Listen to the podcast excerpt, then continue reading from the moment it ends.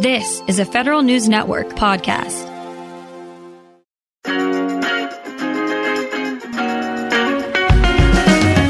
Welcome to Fed Life, a weekly roundup of news about federal pay and benefits, employment policy, and investing and retirement planning. Brought to you by WAEPA. Here's your host, Tom Temin.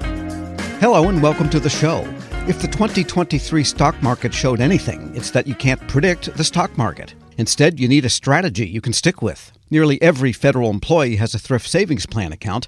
For how to think about it, I spoke with Art Stein of Arthur Stein Financial. Last year was a very good year, and that was a welcome relief because 2022 was a historically bad year. I mean, not only were stocks down, but bonds were down, you know, in double digit declines. And it was just, you know, it was very unusual. It was two years in a row of bond declines, which almost never happens. It was the first time the TSP F fund and the stock funds had gone down in the same calendar year. And, you know, just looking at financial markets in general is the first time that anybody can remember, maybe since the Great Depression or something like that. So it was pretty discouraging for investors. Then last year, uh, there were a lot of ups and downs, but especially the last two uh, last two months of the year. Uh, everything really jumped and we ended up the C fund was up 26%, the S fund 25%, the I fund 18%, and finally the bond funds went up 5.6%, which is a good return for bond funds and outperformed the G fund uh, for the first time in a long time. So we finally saw what, you know, investors are looking for. And it really benefited people who obviously stayed invested. So if if you were a TSP participant and became discouraged and either pulled out of the stock and the funds and the F fund, or whose uh, biweekly investments were not going into those funds, you really lost out. And actually, since the last two months of the year contained all the bond fund gains, all the F fund gains, and a very large proportion of the stock fund gains, you had to be in there for those two months, especially. It seems now, like people make the mistake of, you know, if they want to swing around their investments, of taking what's going on in the news and somehow overlaying that with what they think the market will do. And there's been lots of bad news in the last quarter of 2023 the war in the Middle East, the Ukraine situation droning on, the political p- paralysis in the United States, but the market doesn't necessarily follow those things, which means you're putting yourself in potential danger if you try to beat the market based on the news. Absolutely. And one way to put it, Tom, is the economy is not the stock market, and the stock market is not the economy. And one of the reasons that's true is that the stock market is what's called a leading indicator it tends to go down before the economy starts to decline, and it tends to go up before the economy starts to recover. And so it makes it very hard to time the market based upon what's going on now.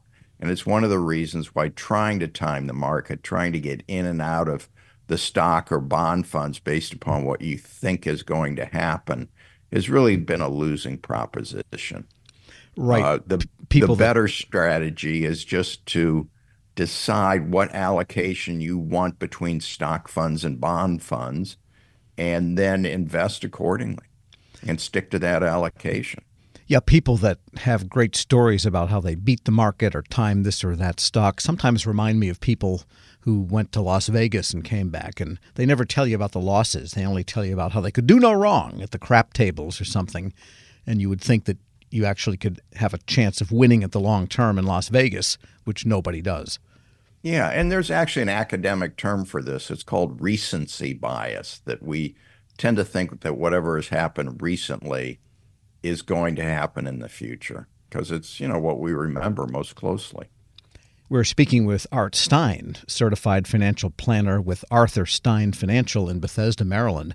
And so looking ahead to 2024, people are you know, we're here already, and the same wars are going on, the same political paralysis is in the country, and so you know the underlying situation hasn't changed because the calendar turned over.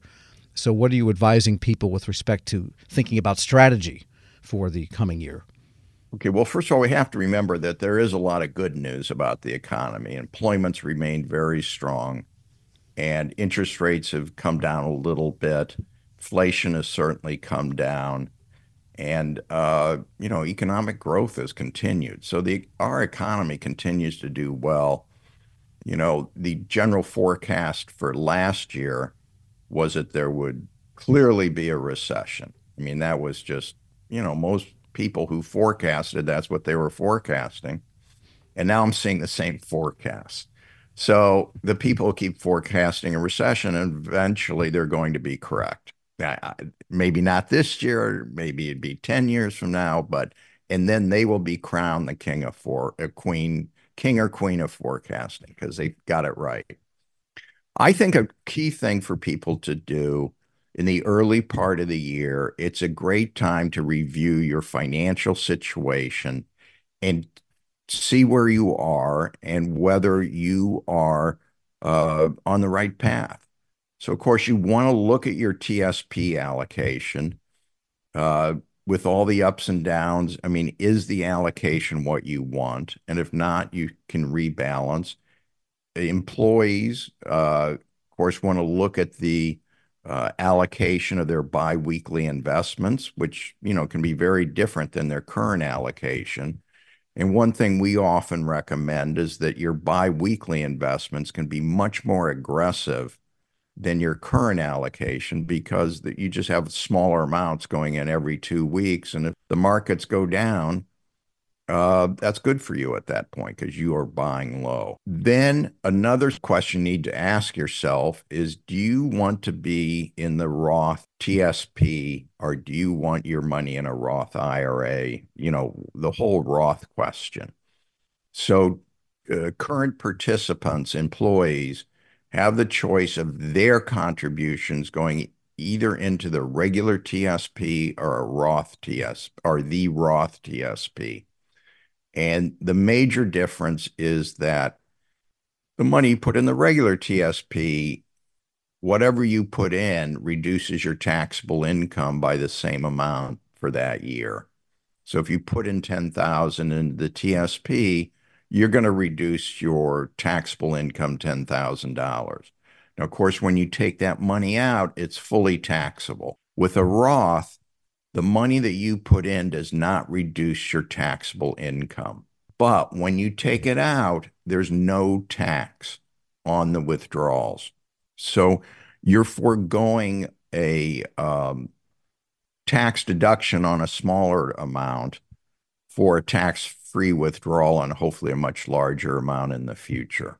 One downside of that is that for employees, the reduction in because there's no tax break on contributions, your taxable income is going to be higher.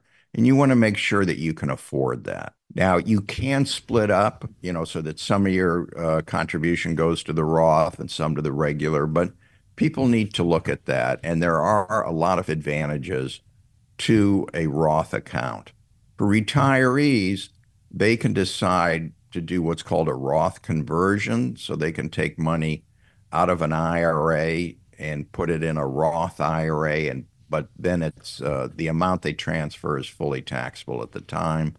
That's a much more difficult decision and re, uh, requires a lot of planning, and it's very uh, whether it's a good idea or not depends upon one's personal situation. Right. So in deciding though Roth or regular TSP 401k style, you have to understand or you have to kind of have an anticipation of what your tax rate will be when you withdraw, presuming Absolutely. that it's going to be lower.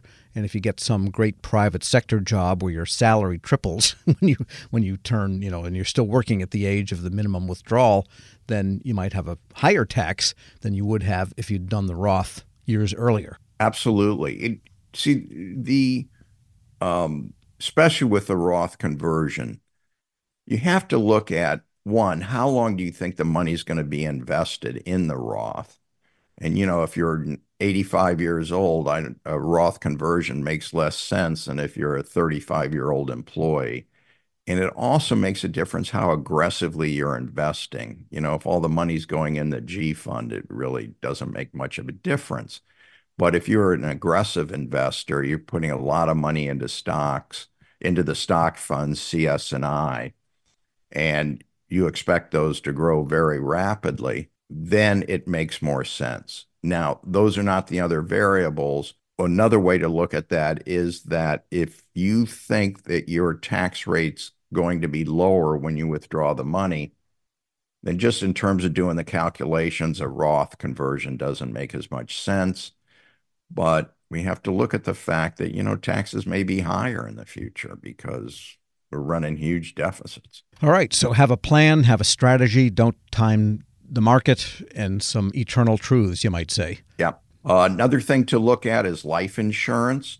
And I find many people are underinsured, especially if you are, for instance, married, you have kids, and only one spouse works. You need a lot of life insurance on that spouse. Like 10 times salary is not too much. And for a healthy person, they need to compare what it costs for FEGLI, uh, the federal government life insurance uh, group policy, with what they can get in the private sector. And healthy feds are going to probably find that the private sector policies are cheaper and no reason not to get them. Uh, I would say that everyone should calculate their net worth every year. It's value of everything you own minus your debts. And that should be going up every year. If it's not, it's a real warning signal. Now, if you're retired and you're older, you, you don't expect to see that increase in net worth, perhaps, but it's still nice if it happens. So, life insurance, calculate net worth, again, an area where I see a lot of mistakes being made is in homeowners and auto insurance because many people do not have enough liability insurance. And this is if you have an accident, you're at fault, you get sued, or if someone's at your house and they fall or slip and they're seriously injured and they sue you, how much is your insurance actually going to cover? And what you're going to find is that for most people, it's going to be somewhere around a hundred to maybe five hundred thousand dollars.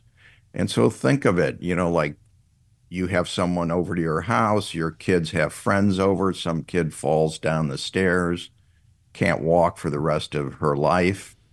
Uh, you could easily get sued and lose a million or two million dollar lawsuit, and your uh, homeowner's insurance going to say, "Great, we'll cover that."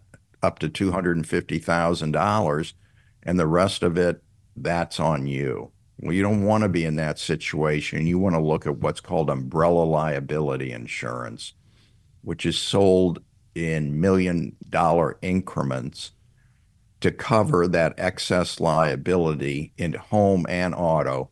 And one of the great things about umbrella liability insurance is it's very cheap. Like I'd say most people can get a million dollars covering auto and home of umbrella coverage for about six, eight hundred dollars a year. Well, why not have the extra coverage for that? Okay. And then finally, make sure you have emergency funds sufficient to cover you for two, three, four, five, six months of expenses, especially for feds who are working, but even for retirees. You know, if the government closes down, we could be in a situation again where salaries are not being paid, and it even it would be pretty extreme, but you know maybe uh, annuities are not being paid either, and uh, people should be prepared for that. So, beginning of the year, it's a great time to review your situation. Make some decisions and do that every year. Certified financial planner Art Stein of Arthur Stein Financial. We'll take a short break, and when we return, an update on how OPM is processing retirement claims. You're listening to Fed Life here on Federal News Network. I'm Tom Temin.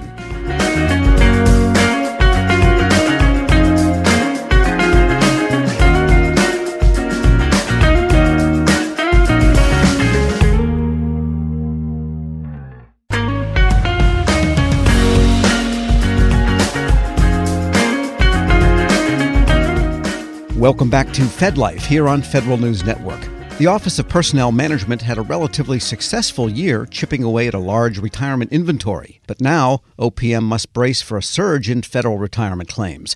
At the same time, it's working on a big modernizing project. I discussed this with Federal News Network reporter Drew Friedman. Drew, at the beginning of the year, that's when they can expect generally a surge in retirement claims. Is that the way it works? That is typically what we will see, Tom. So, for example, in 2023, uh, even though you had about 89,000 federal employees filed for retirement over the course of the entire year. About 12,400 of those claims were processed just in January by itself. Compare that to December, the month before, not even half that amount, just about 5,500 retirement claims were filed. A lot of federal employees like to retire at the very end of the calendar year. December 31st or the first day of the new year, just because that kind of helps with financial benefits, or maybe you're trying to get a better cost of living adjustment. So there's a couple different reasons feds might cho- choose to do that, but the numbers show that there definitely is a pretty significant uptake at the beginning of each calendar year for that. And for OPM to handle that surge, this is all done by hand, by paperwork. So is the way that they handle it is just brute force manpower. That's pretty much their plan each year. So OPM likes to staff up during January, February, March. And with more people, of course, that means the processing can go a little bit faster in advance. So a couple months ahead, they also try to, at least during 2023, they tried to be a little bit more proactive by offering information on how to reduce errors in applications. So getting ahead of that can help with the processing times. If there's nothing wrong with the application when it's submitted, then that should help speed things up a little little bit. And of course, bringing more people on. OPM's Deputy Director Rob Shriver says that collaboration has other benefits as well. It's really a great exchange to have people who are doing the work at the agency side see the way that it happens at OPM so they can not only help us during the search period, but then take that knowledge back to their agencies. And we also learn from the agencies uh, when we're working side by side with them uh, what their pain points are. And Drew, you've reported that at the end of last year, the retirement claim, they call it inventory, I guess we'll go with inventory, but it's ones that are people are waiting to get their final annuity. Let's put it that way. Just give us a rundown on the numbers. The numbers are actually really looking pretty good right now, Tom. Currently, there are about 14,300 cases sitting in the inventory uh, or backlog, however, what which way you want to cut it. Uh, it's actually the smallest retirement claims backlog backlog that OPM has had since December 2017, when there was about that same number of cases.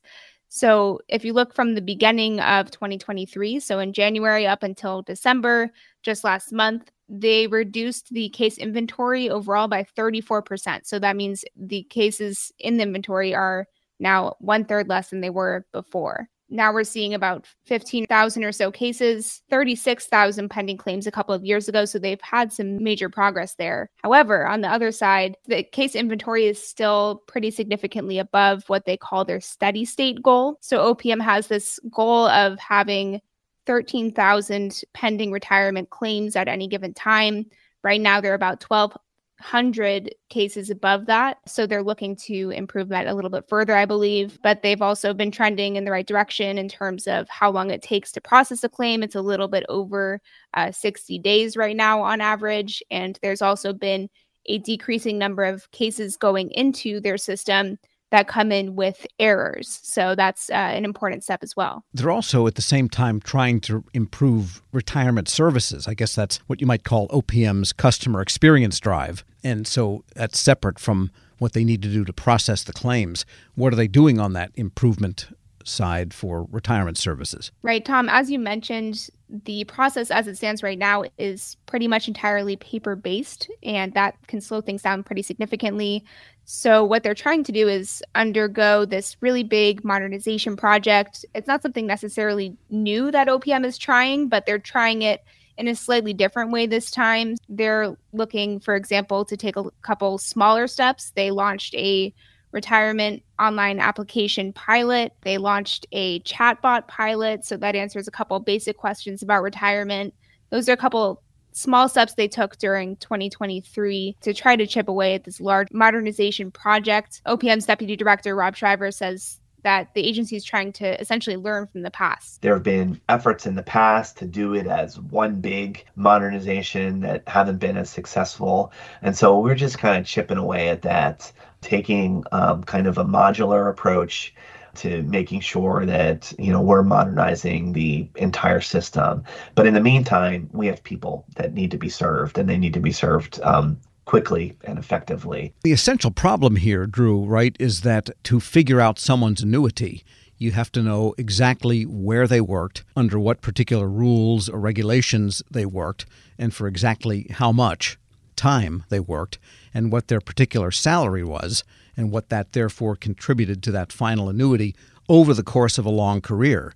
So if someone joined agriculture department at 22 and left at 62, that's pretty easy but people that worked at 10 different agencies, maybe under different authorities, maybe outside of the GS for a while, inside the GS for a while, and so on, which is not all that untypical. It becomes this exercise in logic and calculation. Am, am I describing it right? I think you are right in the sense that there are a lot of different pitfalls or different points along the the path that applicants can make mistakes. OPM maybe won't catch a mistake early. Maybe the employing agency won't see something, and so it can really extend the processing time. I've heard from a lot of federal employees and retirees who, you know, even though the wait time is on average, as OPM says, about 60 or so days to process the application, a lot of feds are waiting much longer than that. You know, sometimes it can be six months. I've heard cases where it takes up to a year or two years to process that retirement application. And I think that's where you're seeing a lot of the more immediate frustration from federal employees and retirees. So, at the same time that OPM is trying to take on this big modernization project, they're also trying to balance okay, who are the federal retirees and employees who need help right now, and how can we help them?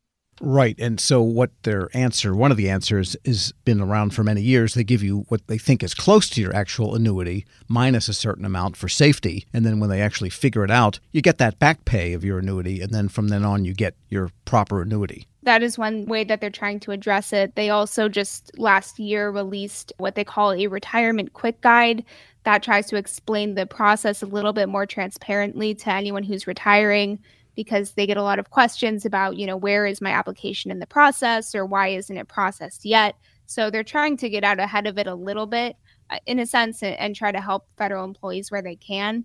Uh, but one other thing, you know, I also recently reported on improper payments through retirement services. That's an interesting angle of this as well. There have been a lot, you know, hundreds of millions of dollars in overpayments to federal annuitants that they try to recover over time, but there's a lot of error throughout the entire process. It's not just on the application end as well. Right. And so the other question now there could be a government shutdown, and we don't know how long it would be if there was. And during that time, what happens? Do they still process claims? It's a little bit complicated. OPM, on OPM side of things, they continue to work during a shutdown. Their retirement services staff stays continuing working as normal. But that doesn't necessarily mean that applications will get processed at the same speed because it'll depend on the employing agency as well.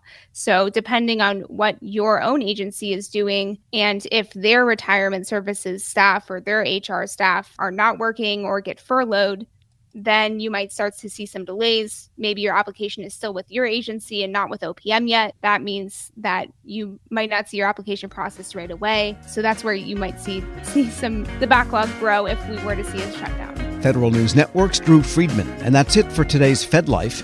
We'll be back next week with more on your professional and financial concerns. Until then, I'm Tom Temin. Thanks for listening to Fed Life here on Federal News Radio, part of the Federal News Network. You can listen to this episode and any past episodes anytime at federalnewsnetwork.com or subscribe wherever you get your podcasts. Search Fed Life.